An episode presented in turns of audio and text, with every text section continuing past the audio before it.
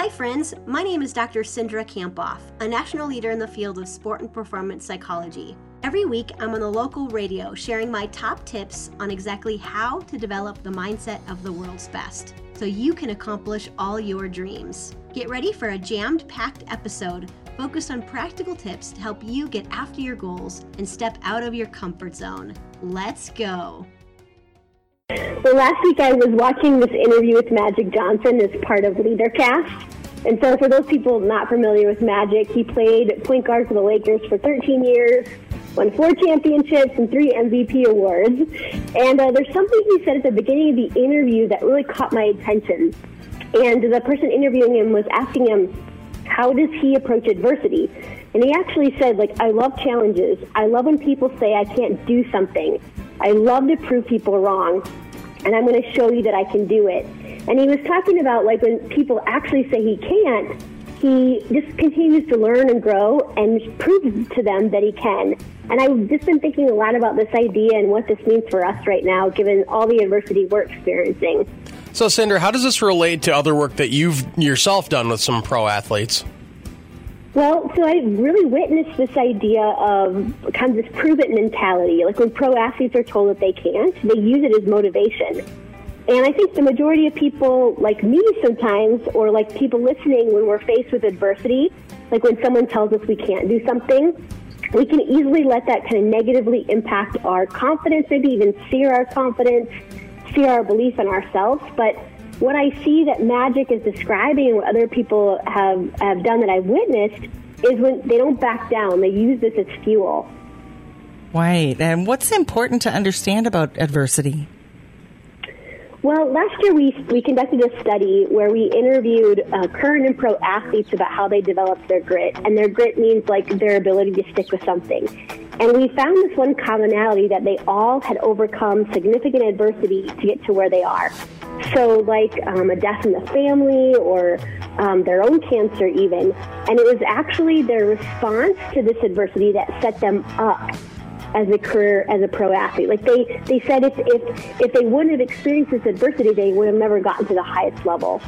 So the point is, is that adversity can help us grow into the person that we're supposed to become to reach our goals and dreams. And I think we're, we're experiencing a lot of adversity right now. It's really about how we're approaching it. And if we see it as an opportunity to learn and grow, that's really important.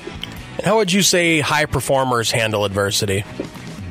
Well, I'd say like exactly what I was saying, that they work from this idea that adversity helps them grow and learn, and they don't view adversity with like this victim approach, right? That they realize they're in control of their response. I like this idea, you know, that we see things as, as happening for us, not to us. So just embracing the things that are happening because they are helping us be the people that we're supposed to be. And there's this great quote I have in my book, and I, it says this like, everything magnificent that you've likely accomplished, required, or even demanded struggle and difficulty. So remembering that. So, what gets in the way of us embracing adversity? Well, I think two things. I think first we can we can give up. we, we, can, we can believe that we can't do it, or that we're not strong enough, or talented enough but I think, like, if I go back to what Magic was saying, the second thing is we can really take things personally.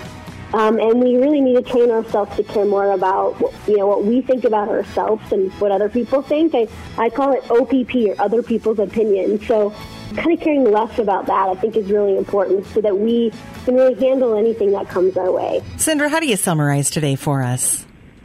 Um, I'd say that the world's best really see adversity is happening for them, not to them. And we want to take this idea that adversity can help us grow into the person we're supposed to become to reach our goals and to step into our goals. So the idea of embracing adversity and believing that this is a time to grow and learn is really important. And what's this week's power phrase? All right, I embrace adversity. I see adversity is happening for me, not to me.